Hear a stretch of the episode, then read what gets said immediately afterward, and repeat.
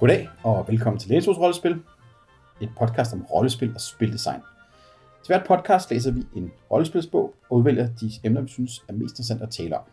Og til i dag har vi læst Bookhounds of London, et Trail of Cthulhu supplement om boghandlere. Jeg hedder Oliver Nøglebæk, og med mig for til bogen er Morten Reis, Elias Helfer og Nis Hallerberg. Morten, vil du ikke lige fortælle mig lidt om, hvad den her bog den kommer ud af? Jo, Bookhounds of London er et supplement, et kampagnesupplement til det rollespillede Trail of Cthulhu, og det vil sige, det er et Gumshoe-rollespil. Det er en bog, der er forfattet af Kenneth Hite, som har en lang karriere bag sig, og også forhåbentlig foran sig stadigvæk med udgivelse af ting. Trail of Cthulhu bygger på Gumshoe-systemet, som vi har været rundt om i en tidlig episode. Vores episode om Ashen Stars snakker vi generelt om Gumshoe-systemet, og vi har tidligere snakket også om rollespillet Call of Cthulhu i også, en tidlig episode. Og Trail of Cthulhu er ligesom en ting, der samlede de to ting. Det er et Cthulhuidt rollespil, hvor man bruger Gumshoe-reglerne til at gå på opdagelse og blive drevet til vanvid. Trail of Cthulhu blev udgivet i 2008, og det resulterer så videre i 2011 i, at vi så får Bookhounds of London. Og det er så sidenhen blevet fulgt efter af Dreamhouse of Paris, som vi ikke kommer ind på her. I stedet for, så har vi som sagt den her ramme, der er Bookhounds, som er,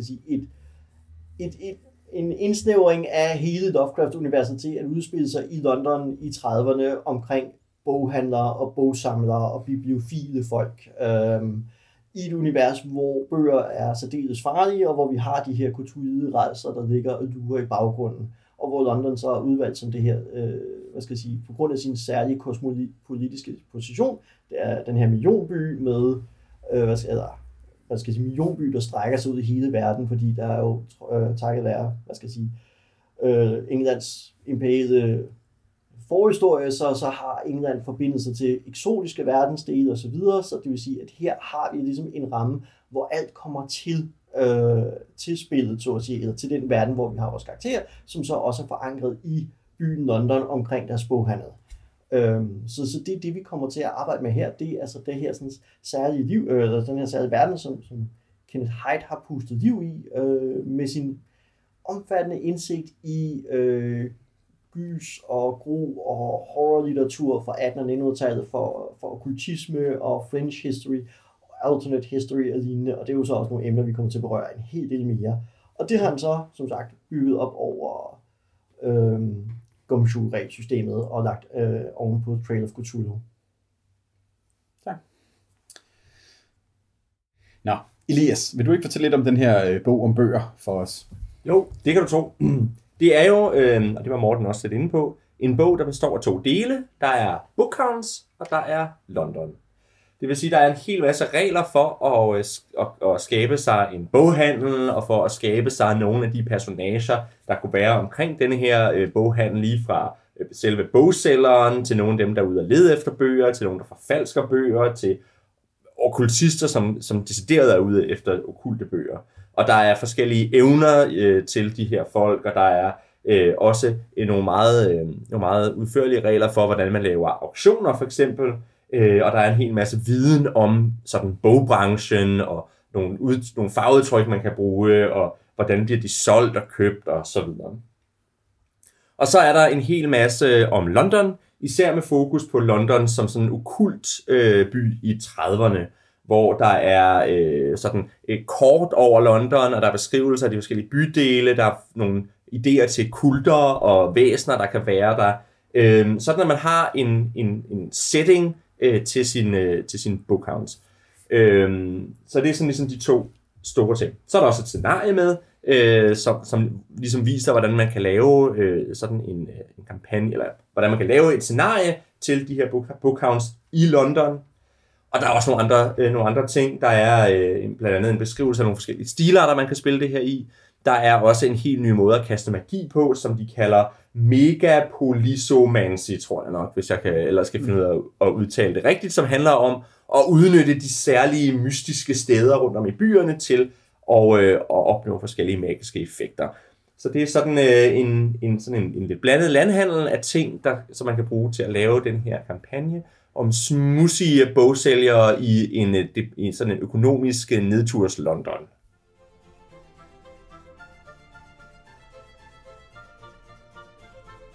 Nis, vil du fortælle lidt om, hvordan den sådan, tager det her op mekanisk? Jamen, det vil jeg meget gerne. Vi har jo allerede fået at vide, at det her er et Gumshoe-system. Så selvom vi har kigget på sådan et system i tidligere episode, så synes jeg godt, at vi lige kan tillade os at gentage, hvordan det fungerer overordnet set. Gumshoe er jo, er sådan lidt tænkt som en løsning på investigation, på den måde, at i tidlig investigation, og specielt i call investigation, der man går rundt og leder efter spor, når man investigator, og hvis man nu ikke finder de her spor, så kan man sidde ubehjælpeligt fast. Og det afhjælper Gumshoe ved at sige, at man har nogle specielle investigation skills. Det kan være sådan noget som at kunne finde ud af at finde spor, eller lave en forensic gennemgang af et gerningssted, eller det kan være at finde ud af at kunne gå på biblioteket, eller sådan noget. Det hedder investigation skills. Så sørger man altid for, at gruppen har alle den her pool af investigation skills. Så når man laver sin karakter, så kigger man på, hvor stor gruppen er, og så bliver det ellers arrangeret således, at man får en pulje af point til at dele ud på investigation skills, og alle skills skal fordeles ud på alle spillere på en eller anden måde. Der må gerne være dubletter, der må gerne være nogen, der har flere, der må gerne være flere, der kan gå på biblioteket, men alle skills skal på en eller anden måde være delt. Og så til alt det, der ikke som systemet ikke nødvendigvis afhænger af, og det kan være sådan noget som at køre bil, eller skyde med en pistol, eller i det her bookhound, så kan det være sådan noget som at kunne finde ud af at forfalske en bog, eller at holde styr på regnskaberne. Det er så det, der hedder general skills, og de virker på den måde, at man har en pulje af point, og når man skal klare et eller andet, så ruller man en sekset terning, og før man ruller den her terning, så vælger man, hvor stor en del af sin pulje man vil ofre, og så skal man over en eller anden sværhedsgrad, som man måske ikke kender, før man slår det. Det kan svinge lidt både med spilstil og med hvad for en slags opgave det er. Altså, man kan sige, hvis man står over for en kløft, har man måske en god idé til sådan at vurdere sin egen evne til at komme over den. Hvis man prøver at bestikke en eller anden, er det måske mere usikkert, hvor nemt det vil være at gøre det. Så der er sådan den her klare skelnen mellem investigation skills og general skills. Investigation skills, udover at man har dem, så har det dog også en puljeeffekt på den måde, at man, hvad kan man sige, hvis man det spor, man pinedød skal finde, jamen det bliver så fundet af, hvis jeg har 2 i spot hidden, og Morten har 1, så er det nok mig, der finder sporet.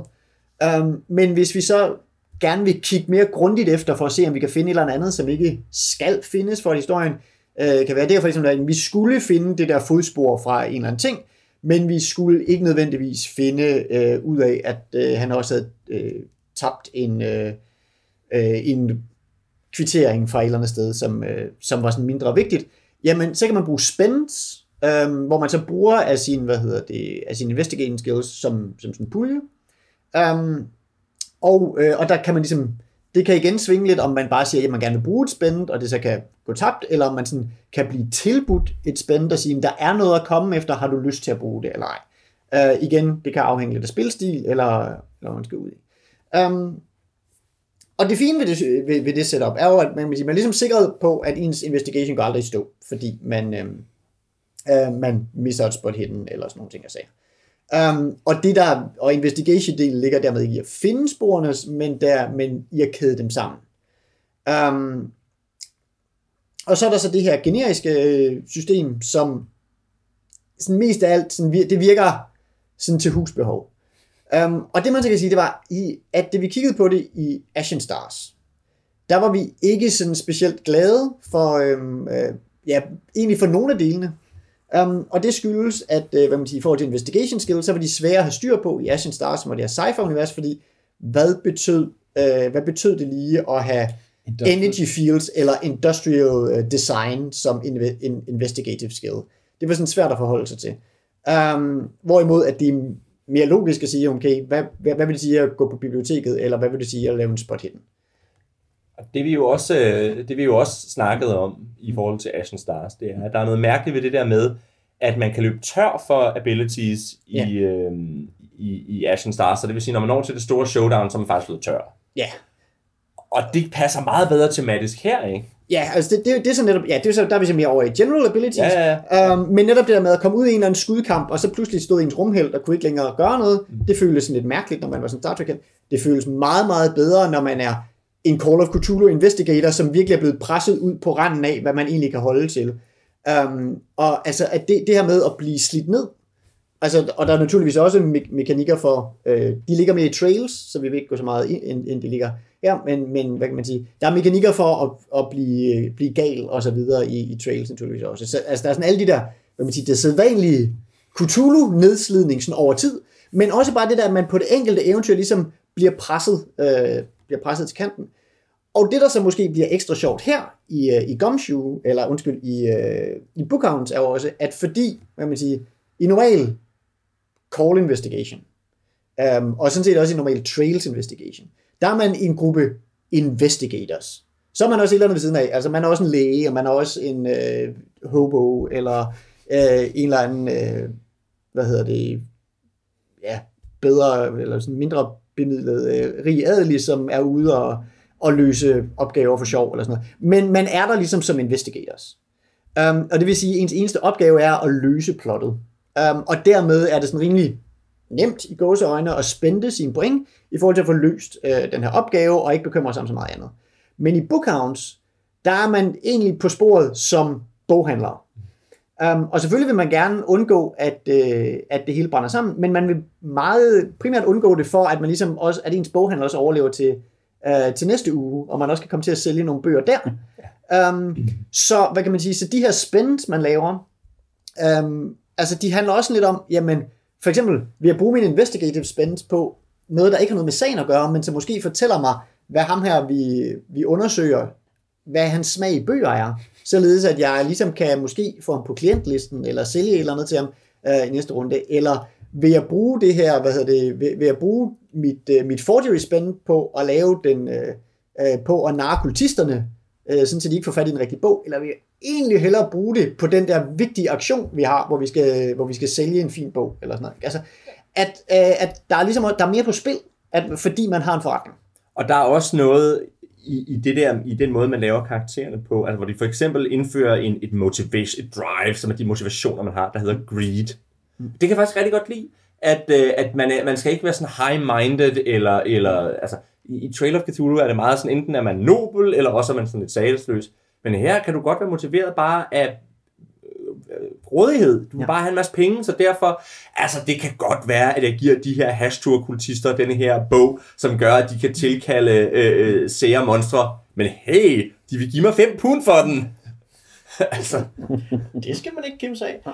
Men noget af det, jeg også synes, på den måde, altså det, jeg synes, der er fedt ved det, er, at det skaber også den der sådan, hvad skal jeg sige, faste ramme, som ikke kun forklarer, hvorfor de her folk bliver ved med at blive involveret i forskellige eventyr, hvorfor de bliver ved med at rende sammen, men det skaber også en ramme af hverdag, som er noget af det, jeg synes, gør det interessant lige pludselig, at der, hvad skal jeg sige, at de her karakterer her tænker netop også på dagen derefter, og man kan spille hverdagsscener, så man klemmer ind imellem efterforskningen og siger, okay, nu er vi færdige med at efterforske. Hvem af jer møder ind og åbner butikken i morgen, og hvem går lige ud og tjekker osv.? At der flettes det her hverdagsscener, som jeg også synes var styrken, da vi snakkede Tales from the Loop, var, at da man spiller børn, der efterforsker sager i deres lokale miljø, at man så kan alternere mellem hverdag for børnene og børnene, der efterforsker. Her har vi hverdag for de her bogjæger og hverdag for, eller efterforskningsdag for dem. Og der bliver det jo også vigtigt, at boghandlen bliver også i en eller anden grad en karakter. Og der kan man sige, at da vi snakkede om Ashen Stars, der var rumskibet også lidt en karakter. Eller det var tænkt til at være en karakter. Det var tænkt til at være en karakter, men det virkede ikke rigtigt, fordi rumskibet primært er noget, der tager dem fra sted til sted.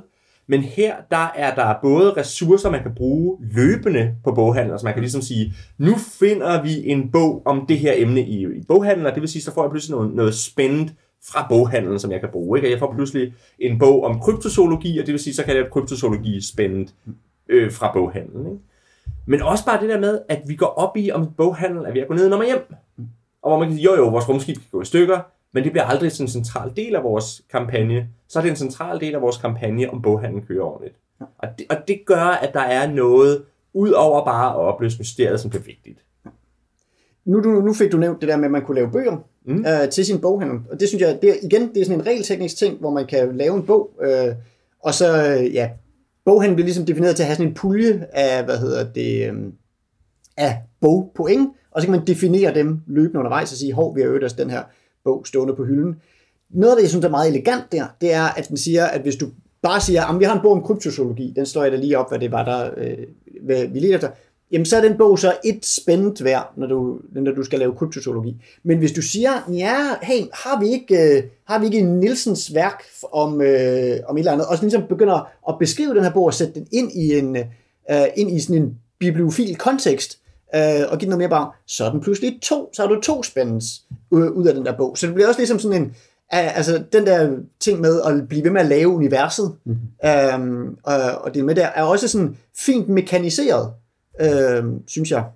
Men det giver også, altså det vi ser også spilleren til at fortælle det der bibliofile sprog, hvor man, når man beskriver bogen, som en bibliotekar vil gøre, eller en boghandler vil gøre, så får du mere mekanisk bonus ud af det, og det synes jeg er ret elegant, det der med, vi understøtter det, folk skal gøre for at bygge stemningen op på en helt elegant måde i forhold til mange andre rollespil. Ja, i meget høj grad. Ja. Og det er jo også, igen, det jeg synes, der er spændende, en måde, det peger videre til det næste scenarie, fordi det her er jo, en hel masse verdensbygningsmekanik, som peger ud over det enkelte scenarie. Det her er jo ikke en bonus, du vil have til et specifikt scenarie. Det her er noget, du bygger op til en generel bonus, til en generel eksistens af boghandlen, og det er også noget, den bogen jo i sin kampagnesektion lægger op til, er jo et eller andet sted, at spillerne jo inviterer til at sige, så vil vi gerne spille videre på det her, ikke? Altså nu har vi jo Nielsens værk om mystiske væsener, og der har vi jo fundet ud af fra tidligere, da vi etablerede den, at der var nogle besynderlige referencer til noget her, og der var nogle skoler i markingen her, som peger videre til, at vi vil gerne efterforske det her. Men der kan man jo så også sælge den videre, og så frigør man så de point, og så kan man etablere en ny bog. Og det synes jeg er et godt kompromis imellem, at det er ikke et stort offer at definere en bog, fordi du kan altid sige, det skal vi ikke bruge mere, væk med den, så får vi noget nyt. Og det betyder jo igen, fordi det er en boghandel, så bliver der noget cirkulation, og det kommer til at blive nogle bøger, man går op i, og ikke bare en eller anden tilfældig bog, man hiver ud af blå luft. Altså, ja. Man kan sælge sig, ikke? Jo, og omvendt kan man også, det kan også sådan rent mekanisk blive sjovt, det der med, altså vi kunne jo godt sælge vores Nielsens kryptozoologi nu, for at få de der penge ind, men altså, så har vi den jo ikke på hylden. Ikke? Altså, fordi ja, så kan det godt være, der er nogle teknisk set er nogle point frigivet, og man kunne definere en bog igen, men man ved godt også, man ville sidde med en lidt sådan mærkelig smag i munden, hvis man lige med det samme lavede et nyt kryptozoologiværk. Så man ved også godt, at man, når man sælger den, hæmmer sig lidt. Og det er jo et meget in-game på sådan en boghandler, ikke? Det med, den skal have en god ejer. Den har en rigtig ejer, ikke? Ellers vil ikke af med den. Så, i hvert fald for den her slags. Ja, præcis. Ja. Og i øvrigt, i forhold til det der med netop at tale bibliofili og sådan nogle ting, altså, fordi ja, folk, der spiller rollespil, er sikkert nogen, der har en udmærket bogreol. Men altså, det er jo ikke, fordi vi er bibliofiler alle sammen. Men der synes jeg også, den er god til at levere en masse sprog til det. Og nu sad vi og brokkede os lidt over nogle mærkelige evner i Ashen Stars, fordi man ikke lige ved, hvad det er, at Energy Field skal dække over. Den her introducerer jo også nye skills. Det er jo en god splatbook på den måde til Trails, der skal lige så du ser sådan lidt ekstra grundregler. Og så kommer der sådan nogle ting som textual analysis og document analysis. Men den er god til at beskrive, hvad er det faktisk, det handler om. Så man ved godt, hvis vi skal finde ud af, om den her er skrevet af den samme person, så er det ham af os, der har textual analysis, der skal finde ud af det. Hvis vi derimod skal finde ud af, hvornår den blev lavet, så er det document analysis, fordi så er det ligesom at kigge. Altså, den er god til rent faktisk at give dig nok viden til, at man kan sidde og lege lidt professionel boghandler. For nu at flippe lidt over på den anden side, nu er der det der med Bookhounds, og der er London. For lige at flippe over på den anden side, så er der en anden skill, jeg også er rigtig glad for, som hedder The Knowledge. Ja. Og The Knowledge er, altså, det er i virkeligheden sådan lidt streetwise og local knowledge, men det handler om er, at i London, hvis man skal være taxachauffør eller drosselkusk, eller hvad det nu er, jeg ved ikke helt, hvor gammel den her tradition er, så skal man op til en prøve i The Knowledge, hvor man simpelthen skal demonstrere, at man kender London godt. Og så derfor er det simpelthen en skill, der hedder, jeg kender London så godt, at jeg kender alle gaderne, jeg ved, hvor kloakkerne løber, og så videre. Ikke? Så det er simpelthen sådan en skill, der siger, jeg kender den her by som min egen baglomme. Og så er det selvfølgelig klart, at det er måske ikke alle, der kender kloakkerne, men hvis jeg er sådan en, der ved, hvor alle kloakkerne ligger, så kan jeg demonstrere det, hvis jeg har the knowledge. Og det synes jeg er på mange måder en fed skill at have. Ikke? Det der med at sige, yes, jeg kender mit hud. Ja, den er også meget, meget britisk flavor, det er ikke det, der altså. Jo, men det, og det er netop det er et godt greb, ligesom både at gribe fat i, at vi skal have en streetwise skill, som og vide, hvad den ikke, og den passer godt i et investigation-miljø, og derudover så at tage det der London-greb og sige, jamen selvfølgelig er det. Men den er også meget, for det er jo ikke streetwise. Streetwise er der også stadigvæk som skill. Altså det er jo en separat skill, som så er ret fint, som er sådan mere teoretisk vidensbaseret, ikke? Mere en adfærd og low-class ting sager, ikke? Jo. Ja. Så alt i alt, altså på den måde, så synes jeg, at det hænger bedre sammen som et sådan, altså det spiltekniske i den her del hænger ligesom bare bedre sammen både med de historier man skal fortælle og de redskaber ligesom der hånd. Så jeg synes også en sidste ting du fik nævnt i introduktionen, at der er auktionsregler. Men det, altså det er også bare sådan et fint, altså andre spil ville have regler for car chases eller den slags. Ikke? Her får vi sådan dramaet i at sidde til en auktion og finde ud af, om man får den her bog, og den skelner sig mellem narrative auktioner, hvor, okay, hvem skal have bogen, det er ligesom afgjort, og så de her, hvor det rent faktisk, det kan være forretningen, der står og falder med, om vi vinder den her auktion eller ej. Det synes jeg er et fint greb at ligesom give sådan en action-scene, der passer til, at man i virkeligheden bare sidder og vurderer bøger. Ja.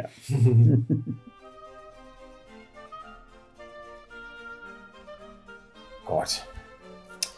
Elias, nu har vi jo snakket meget om bøger, men det er nogle særlige bøger, man snakker om i det her. Yeah. Det er de her okkultistiske Cthulhu-bøger. Cultes des Goules. Ja.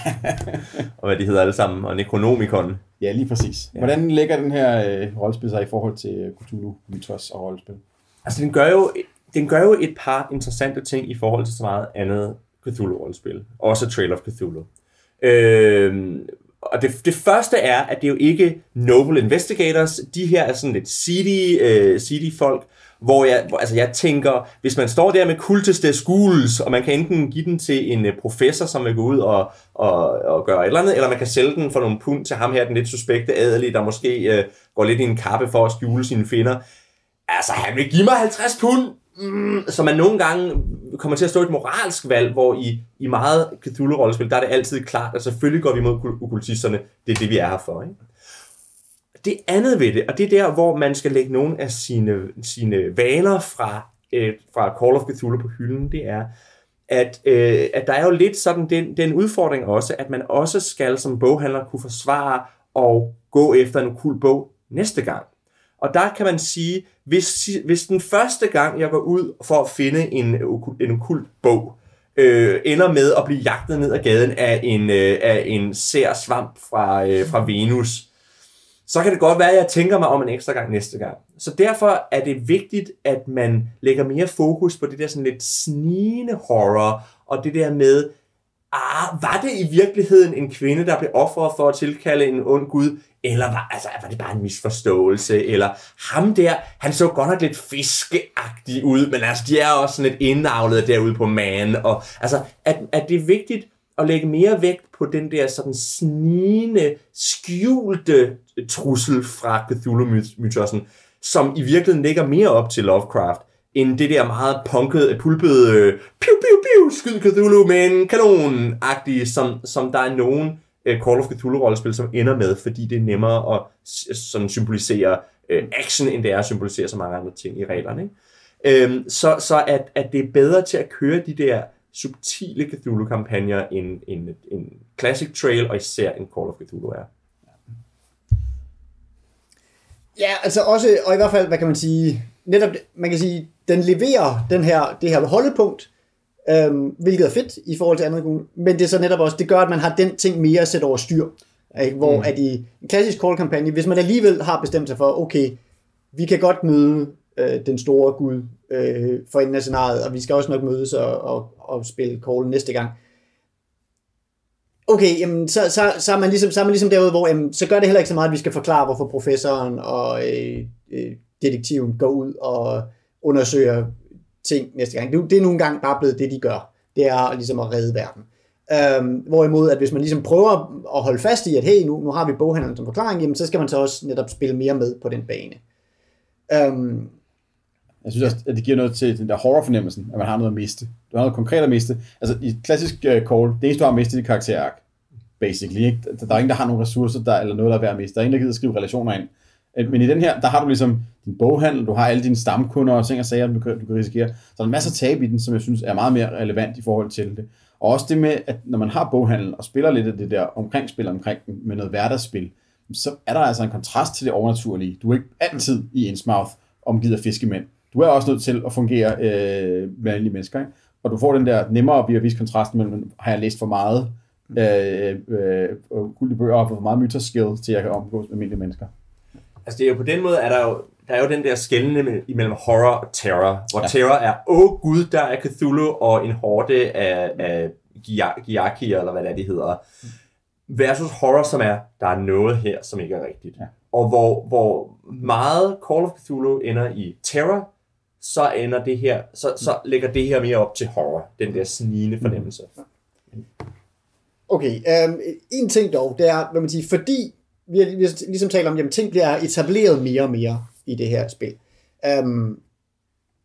Okay, nu taler jeg måske også meget som om, jeg har spillet. Jeg har rent faktisk spillet Bookhounds, men kun sådan et scenarie. Jeg har ikke spillet det som en længerevarende kampagne. Så jeg kan ikke, det her er min sådan, formodning, eller min sådan, oplevelse af, hvordan det her ville fungere. Men fordi ting bliver etableret mere og mere, vi får den der bog stillet ind, vi ved nu, den er på hylden og sådan nogle ting. Altså.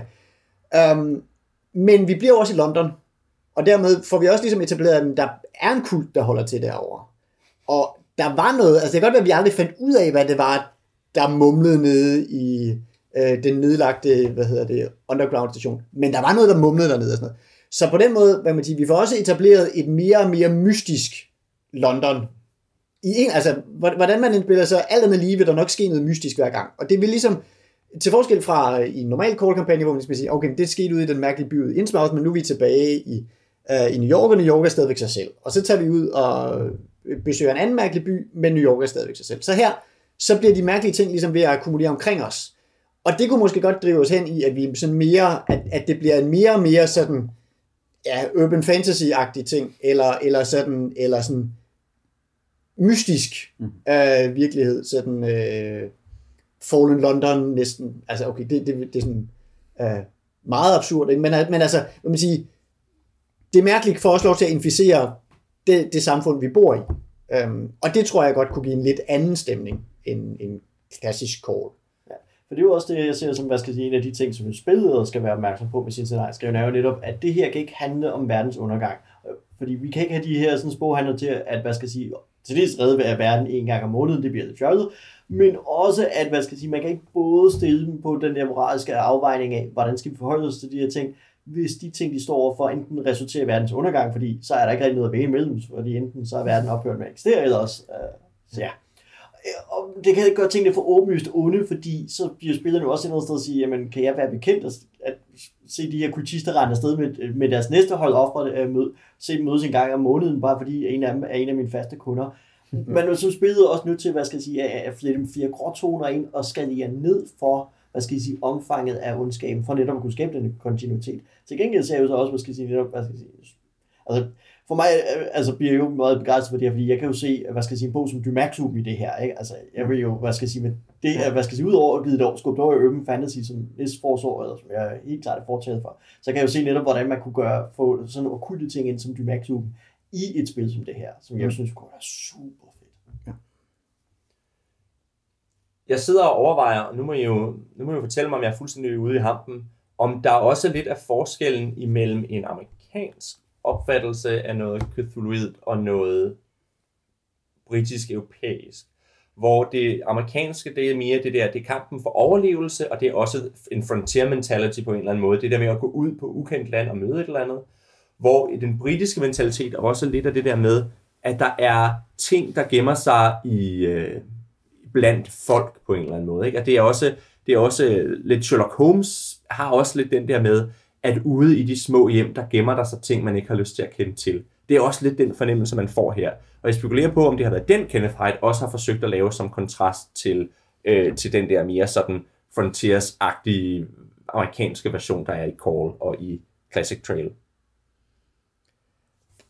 Det, altså, hvad man siger, der er i hvert fald Jeg ved ikke, om det nødvendigvis er, man skal se det som amerikansk versus europæisk, men Kenneth Hite er jo i hvert fald amerikaner, så det er ikke fordi, at han ligesom, på den måde har et andet take. Men det der, altså jeg synes, at der er noget i at sige, at det er urbant versus rural, ikke? Altså, at det synes jeg, der er noget i, fordi selv, hvad kan man sige, selv en etableret by som Arkham er, og den har et universitet, men den har aldrig slået mig som en sådan vildt urban by, hvorimod London, og specielt her, bliver solgt netop som megabyen, ikke? Ja. Byen, og den by, du aldrig kommer ud af, den hvad man siger, du graver nærmere ned i den. Jamen, og finder de lag, der er under den, sådan historisk eller fysisk, end du kommer ud af den. Det, altså, London er jo også den mest historiefyldte by, og den er jo bygget lag på lag af historier. Jeg tror ikke, at nogen andre byer, der har så mange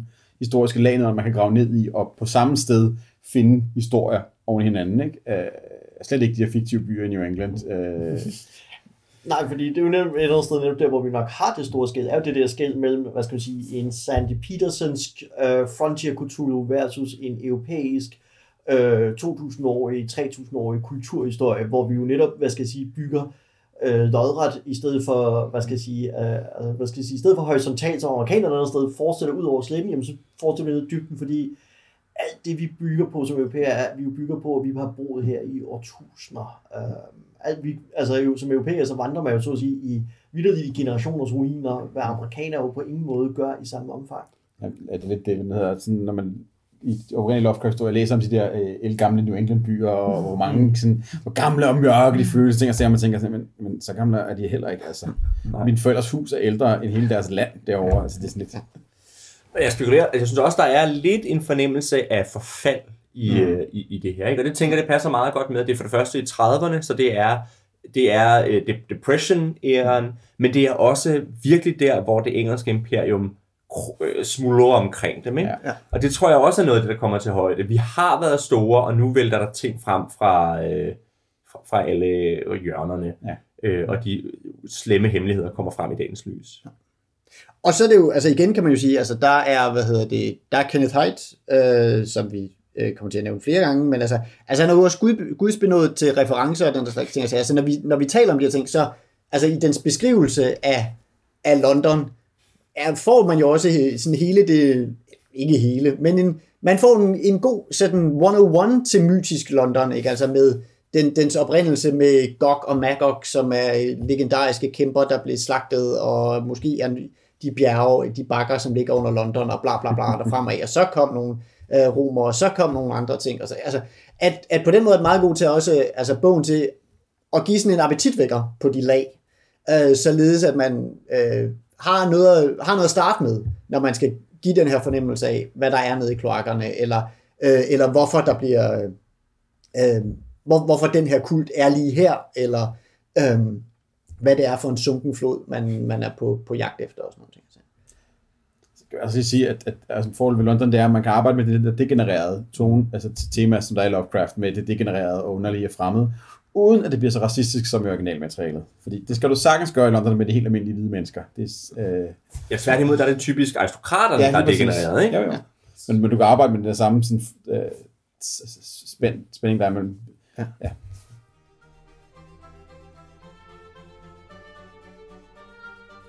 Godt, Morten. Nu kan vi ikke være helt bibliofile uden at dække over et meget vigtigt emne, når man snakker om bøger. Forfatteren. Lige præcis. Og nu har vi jo nævnt Kenneth Hite af flere omgange, og Kenneth Hite lagde ud tilbage i midt-90'erne med at få lov at skrive en frygtelig masse Star Trek-rollespil, og derved starter hans karriere. Og så har han jo så, hvad skal jeg sige, de sidste sådan 10-15 år været associeret med Pilgrim Press og har udgivet en række bøger i forbindelse med det, Trail of Cthulhu, Bookhounds of London, men også Night's Black Agents, som er jo hans brændte efterretningsagenter versus vampyrrollespil, som også er en virkelig fascinerende størrelse. Og derudover så finder vi jo Kenneth Hite alle mulige mærkelige steder som gæsteskribent, og senest også har han jo fået lov til at lave Vampire: The Masquerade 5th Edition som lead designer. Og så har han, for dem, der sådan dyrker det lidt, så har han jo også lavet en stribe materiale til blandt andet GURPS, og lavet artiklerne, der er opsamlet. Han skrev artikler til et magasin om GURPS, som blev opsamlet i Suppressed Transmission, som basalt set er, hvad skal jeg sige, to bøger, som ikke er andet end infodoms, koncentreret infodoms af Fringe History, altså Fringe, ikke French, men Fringe History, Alternate History, Pseudo-History, Conspiracy Theory osv., og okkultisme, særligt med væksten på det 16, 17, 18, 1900-tallet. Og Kenneth Hite er enormt belæst.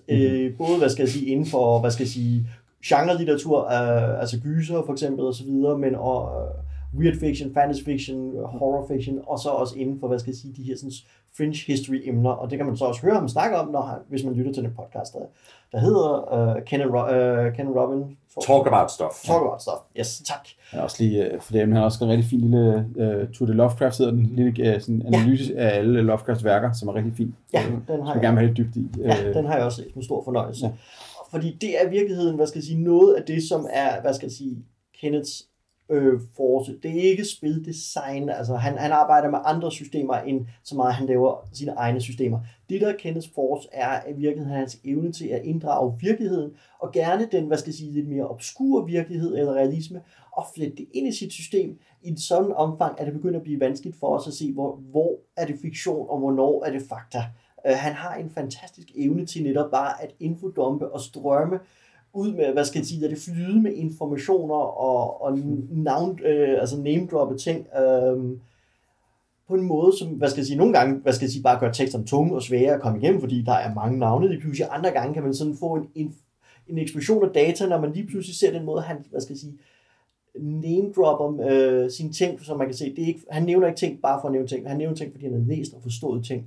Og man kan lige pludselig danne sammenhæng, hvor man tænker, gud ja, hvis vi tog Shakespeare og forholdt os til den her tidsmaskine her, og læste ind i almindelig bøhmisk alkymisme, så kan vi faktisk se noget helt fantastisk her. Og så kommer han også lige med kampagneoplæg til, hvordan man bruger det.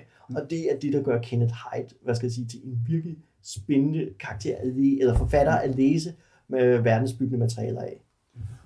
Og der kan man jo sige, at han har sådan et motto, som han kommer med flere gange i Ken and Robin Talk About Stuff, som er, altså, start with history. At han vil altid hellere starte med noget fra menneskelige historie, og så gøre det sært og kult, end at han vil lave sin egen fantasy eller science fiction setting. Det er jo der, man kan jo sige, at Robin, som han laver det der podcast med, er ham, som dels har lavet Ashen Stars, men også er ham, der i det hele taget har lavet The Gumshoe System, og så har Robin lavet et par versioner af det, så er det så, at Kenneth Hite er kommet ind og har lavet Trail of Cthulhu, og også den her bog.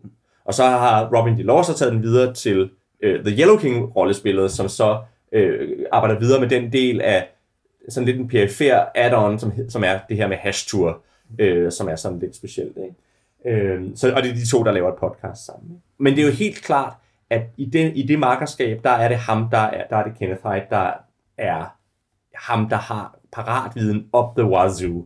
Og det er, altså når de laver live shows, så trækker de to tilfældige kort, og så skal han komme på en kampagnesætning på baggrund af to helt tilfældige ting, som man skal putte sammen. Og det er fuldstændig vanvittigt at høre ham, fordi det kører bare. Sådan der er det jo selvfølgelig. Ja. Men det kan man så sige, det er jo så også, hvad skal jeg sige, det der gør hans spilstil lidt speciel, og hvad skal jeg sige, måske også noget, man skal tage med i højde, når man læser Bookhounds of London, er, at Kenneth Hite er en GM med fodnoter. Han er, altså, der kommer simpelthen små fodnoter undervejs. Hvis man finder nogle af de få actual play podcasts, der er med ham, der er blandt andet Night's Black Agents og så videre, kan man godt få en meget fornemmelse af, hvordan han er grebet af at flette de her ting ind, og nogle gange afbryde spillet lidt for at fortælle tingene. Ja. Jo, og det kommer også ud i det scenarie, der er i Bookhounds of London-bogen, som, nu har jeg jo ikke tænkt mig at lave spoilers på det, men lad os bare sige, at det involverer både, hellig geometri og astronomi og, London-historie i flere lag. Alt sammen selvfølgelig med fodnoter, og så man ligesom kan dykke ned i. Ja, der er også, altså, visse bipersoner dør jo, hvis altså, hvor man sætter den i tidsperioden, ikke? Hvilken del af 30 man sætter den i, om det starter af sidste, så er der folk, der sådan en, og hvis vi sætter den efter 37, så er hun jo død. Ja. Altså, det er sådan nogle ting, der er med, ikke? Ikke fordi det sådan narrativt er vigtigt i forhold til det, men det er bare sådan, så er det blinket lige pludselig, fordi historisk set er den person ikke længere blandt de levende. Ja. Og det er jo noget, der kendetegner den her bog, synes jeg, at den er fyldt med små factoids, både historiske, men også bare, altså man kan se, Jeg ved igen fra det der podcast, at han har utrolig mange bøger. De har en tilbagevendende segment, som er, at han har købt flere bøger, der køber han gerne 10 stykker ad gangen. Men man kan jo se, at han ved meget om bogfaget. Og det gør nogle kapitler i bogen lidt svære at komme igennem, men det gør til gengæld også, at man føler sig virkelig godt rustet. Og det synes jeg er sådan en lektie til efterfølgelse, det der med at sige, jo mere du ved om det, du gerne vil portrættere, jo bedre kan du portrættere det på en eller anden måde. Ikke? At det der med, at fordi han har lavet en masse research, som han giver videre til os, så føler man, at man kan virkelig... Det bliver ikke bare, at vi leger boghandler. Vi kan rent faktisk simulere at være boghandler på en eller anden måde. Ikke? Jeg synes også, at det er vigtigt, at måden han gør det på, den er, altså, der bliver droppet rigtig meget ind, men det er altid sådan lidt casual, så det er aldrig rigtig intimiderende. Det er meget mere inspirerende. Man får lyst til at gøre de ting, altså følge ham efter og ramme hans tone, i stedet for at føle sig, shit, jeg kan ikke finde ud af, jeg ved ikke nok om bøger til at køre det her. Den har jeg aldrig siddet med i løbet af bogen her, at føle, at min viden var begrænset, og det er vel begrænset spillet. Men samtidig, men jeg kunne rent skulle bruge det, han sagde i stedet for. Det synes jeg var rigtig rart.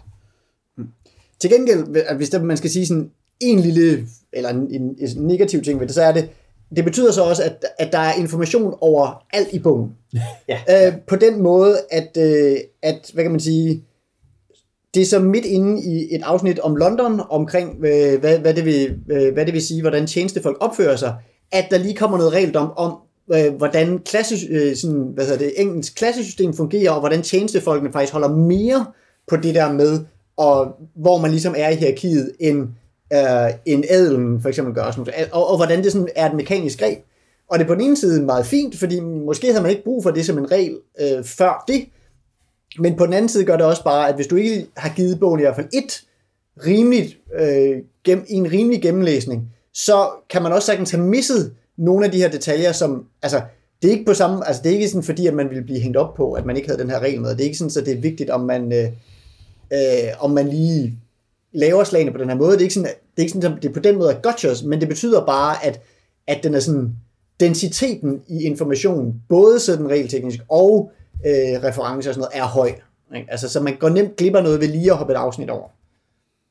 Men til gengæld synes jeg også, at det er jo noget af det, altså for eksempel den der auktionsmekanik viser, det er, at jeg synes også, at han er god til at vide, hvornår han skal smide realisme ud for narrativitet. At der er fokus på narrativet, hvor hvis det havde været GURPS for eksempel, min gud, så havde der været regler for, og det ville have været et helt andet regelsystem for auktioner, hvor her er der fokus på, hvad for en funktion skal det her tjene i mit narrativ. Ja. Og det er der, hvor man kan sige, at detaljer må aldrig blive en noget, altså det må aldrig blive sådan en hemsko, det skal altid være noget, der tjener til den rige fortælling, ikke? Og det synes jeg, han har meget bevidsthed om. Ja, og lige præcis. Og det andet sted er også noget, man skal sige, det jeg oplever hans værk er netop, at man skal sige, at man kan indtage, som man skal sige, og læse det stringent igennem og prøve at lære alt det her kende. Eller også, laver man nærmest sådan en bibliomantisk træk, slår op i bogen, sætter fingeren ned og siger, hov, der var skis mit afsnit, jeg har læst det her, jeg har glemt det, og nu er det her igen, jeg kan lave et scenarie over det her, ikke? At det er også, at det der ligger i bogen, ikke? At den er, altså på den punkt oplever jeg den som til dels et okkult værk, og til dels som en middelalderkrønike, at den er nemlig meget, meget, altså har en meget stor densitet, og man kan virkelig bare dykke ned, og så ligger der lige pludselig noget, man kan folde ud til et helt scenarie. Jo, altså en sidste ting, jeg også synes, man skal sige, altså at den her, hvad kan man sige, alt det her infodump og viden og sådan nogle ting, som Kenneth Hite kommer med, altså det er ikke kun data. Han er også god til ligesom, at bruge det stilistisk. Altså noget af det, der den her bog for eksempel leverer, det er forskellige stilarter til at køre kampagner i. Gud, det har vi helt glemt at snakke om. Ja. Det er jo vigtigt. Ja, det er det nemlig. Ja. Så det er godt, vi kommer ind på det. Ja. Fordi, hvad man siger, allerede, sådan set, altså, det er også Hite, der har lavet Trails, og der introducerer han ligesom to klassiske måder at køre call på, nemlig pulp-måden og purist-måden, alt efter sådan ligesom, hvor... Pulp er der, hvor man godt kan skyde monsterne med shotguns, og og purist er der, hvor man mere bare bliver vanvittig. Og det er sådan, altså det er to fine måder. Dem tilsvarende greb, som var også med i det nye call, da vi gennemgik. Det, altså der er man også ligesom det der pulp purist. Men i den her udgave introducerer han så tre nye. Ikke som, hvad kan man sige, rene genre, men mere sådan, altså det er en ny akse, som man kan gå ud af. Det er toninger, er det ikke? Ja, toner, som, og navnene, der er sådan en Technicolor, som hvad kan man sige, som er sådan der hvor ting sådan, hvad kan man sige, på en eller anden måde sådan står meget klart.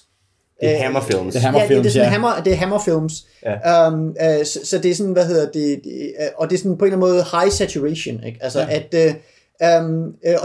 Og som man siger, det kan godt lyde som om det altid bliver pulp, men det kan faktisk godt, altså, du kan sagtens lave sådan high saturation eksistentiel horror. Det er bare musikken, der gør det. Ja. Ja. Altså, det ville være sådan noget som filmet Suspiria, for eksempel. Ja. Den oprindelige af dem. Der ville det være sådan noget high saturation horror ting. Ja. Ninth Gate, tænker jeg også.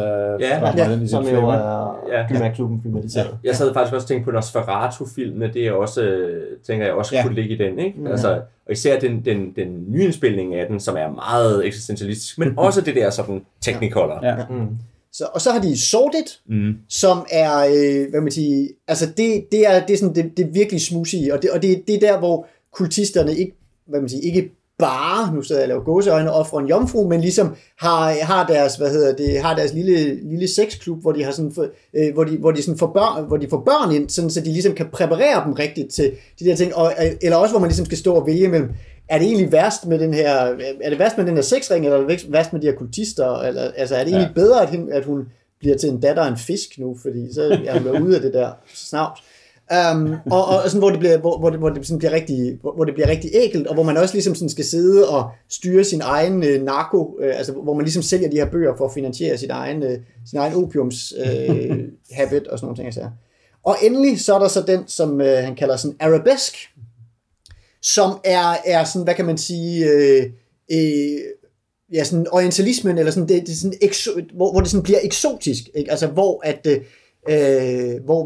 det ikke bare er en kult af, hvad hedder det, af sådan engelske adelige, som ligesom har lavet nogle ting inde i deres herreklub, men hvor det ligesom også er sådan strengende, at, hvad kan man sige, altså man får ligesom de kinesiske, hvad hedder det, opiumdens nede ved havnen, hvor der foregår mærkelige ting, som kommer derudfra. Og lige omkring det andet hjørne, så er det netop, at vi ser direkte ned i middelalderruinerne, altså hvor den der sådan, hvad kan man sige, hvor det mystiske og sådan det eksotiske bliver sådan essentielt. Og jeg synes jo igen, hvis for nu igen at snakke om Kenneth Hite, det er jo fordi han er så belæst, at han har identificeret 3 versioner af London i litteratur og populær kultur, ikke? At der er London som smeltedigel for hele verden. Altså netop hvor, og det er igen i Sherlock Holmes, hvor der er The Lashkar, og der er folk fra Indien, og der kommer ting fra USA, og det mødes alt sammen her og blandes, og du kan finde alting fra hele verden i London. Og så er der London som igen, som byen, men som den fæle, grimme, såede by, hvor der er incest og tyveri og ting og sager, ikke? Altså, hvor der for eksempel der er sådan en film og en bog, der hedder The Secret Agent, som handler om de her anarkister, og det er alt sammen trist og tragisk og ulækkert. Og så netop den her London som det her ikonet på en by og på britisk storhed på en eller anden måde, ikke? Og på Dracula, som også som roman i virkeligheden er i gåseøjne Technicolor. Ja, ja. Altså, og det synes jeg er rigtig skarpt set, og det er fedt at sige til folk, prøv lige at se, sådan her kan man farve sit rollespil og gøre den samme ting meget, meget forskelligt. Jo, og samtidig, og det er også sådan ligesom det, der ligger i hans valg af, at det er 1930'erne. Ja. Ikke? Altså, at netop på det tidspunkt kan du både finde London som centrum for et verdensimperie, du kan finde elektrificeringen og industrialiseringen og futurismen, og du kan finde den slum, der stadigvæk ligesom er fra den tidlige industrielle revolution og sådan noget, ikke? Og det er også de samme toner, som du finder i selve Lovecrafts bøger, ikke? Det er jo meget forskelligt, hvad det er, der er sådan skæringspunkt i det skræmmende i selve bøgerne, ikke? Altså er det sådan noget Under the Pyramids, sådan noget ghostwritten for Houdini, Technicolor, for det er fandme Technicolor skrevet der, ikke? Eller er det sådan mere lusket med de der lidt incestuøse fiskemænd ude i Ensmart, ikke? Det er ret skarpt set, at de ligger i alle 3 steder i den. Tidssted og litteratur.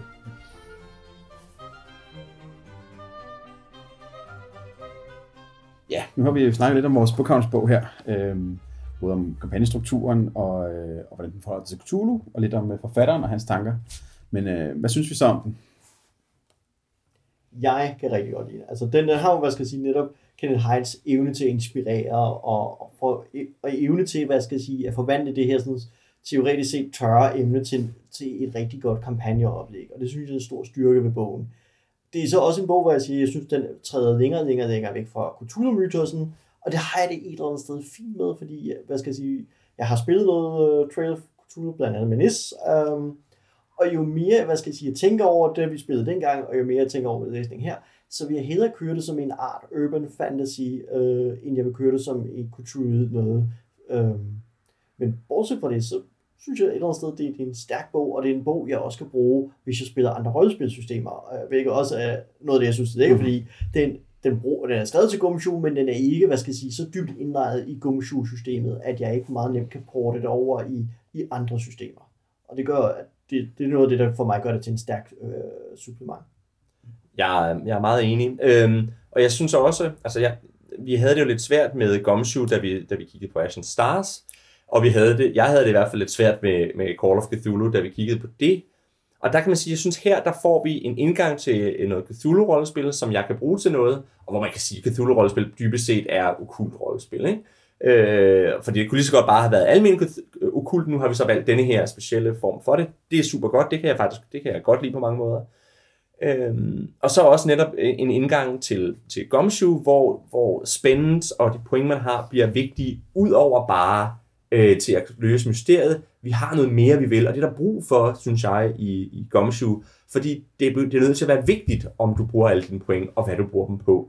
Og det synes jeg ikke nødvendigvis, det er i andre Gumshoe-bøger, jeg har læst. Jamen, jeg har mange af de samme tanker. Jeg synes, det er et fint greb, det der med at få et centrum og noget kontinuitet til sin call-kampagne, eller til sin okulte kampagne. Og jeg, hvad man siger, som med andre Kenneth Hite-bøger, jeg har Suppressed Transmission-bøgerne stående inde på hylden, fordi de er en fornøjelse bare at læse. Og den her leverer på samme måde. Altså den, hvis jeg havde lyst til at vide noget om London i 30'erne, så det her et fint sted at blive inspireret og sådan noget. Altså også, hvad man siger, en tredjedel af bogen består af kort og sådan andre ting. Altså, man kan se, at han er kartograf. Ja, altså... Jo, i hvert fald kan man se det, at han vil bare gerne levere sådan materiale til alt muligt, du kunne have lyst til at ville have. Og jeg synes, det er også et fint scenarie. Altså, hvis man skulle have lyst til bare at starte ud her, så synes jeg faktisk, det er et rigtig fint scenarie. Det er måske et scenarie, der allerede, igen uden at afsløre for meget, allerede der sådan går væk fra call og bliver mere bare sådan generisk okkult. Mm. Så på den måde kan man sige, at det er tydeligt, at det er London, der ligesom er hjertebarnet i den her, og ikke Call. Det har han måske ligesom fået overstået, da han skrev Trails. Men alt i alt, altså jeg synes, det er fint, og jeg synes, der er mange... Det er også nemt at plukke ting ud, og det er måske noget, som Gumshoe-systemet også leverer nemt. Altså fordi Gumshoe-systemet ikke gør mere, så er det nemt ligesom at tage det stille, og ligesom lade sig inspirere af en måde at gøre ting på. At den kredit skal det trods alt have. Altså at det gør det også nemt at plukke fra en bog som den her. Ja, jeg tror, jeg er meget sammenstråd, fordi det er ikke noget, jeg kommer til at spille selv. Jeg synes, det er lidt for tørt til min rollespilsmag, men hvis jeg har lyst til at lave noget rollespil, der bevæger bibliofili, eller London for den sags skyld, så er det en bog, jeg vil tage ned fra hylden og kigge i, fordi den, altså, at læse i den er enormt inspirerende. Altså, bare lige tage et enkelt par afsnit eller to, og få den der Kenneth Hites sådan glæde ved at fortælle om de her ting ind, giver mig altså energi til at forberede rollespil, hvilket ikke alle rollespilbøger gør. Nogle gange de trækker sig tænder ud, når man gerne vil slå op i dem. Og hvis nu man så sidder der og tænker, jeg vil gerne prøve at lege boghunde i London, men jeg gider ikke Trail of Cthulhu, så kan man downloade et Fiasco playset, de har lavet som en promotion, hvor man simpelthen kan spille et Fiasco-spil, som er sat i det her univers. Så den ligger gratis til download. Det var ikke meget sigende om deres, om tonen for de her bookhounds, at de passer okay til Fiasco. Ja, det gør de. Nu får jeg lyst til at spille Black Books i... Det er jo det tosset ved det. Det er jo netop det, bogen kan gøre. Er der sådan, at man kan fylde over og spille Black Books med det her, ikke? Altså, du tager bare monstrene ud af det, ikke? Ja. Og så kører vi Black Books i stedet for. Så er det bare mine mennesker, der er det uhyggelige. Ja.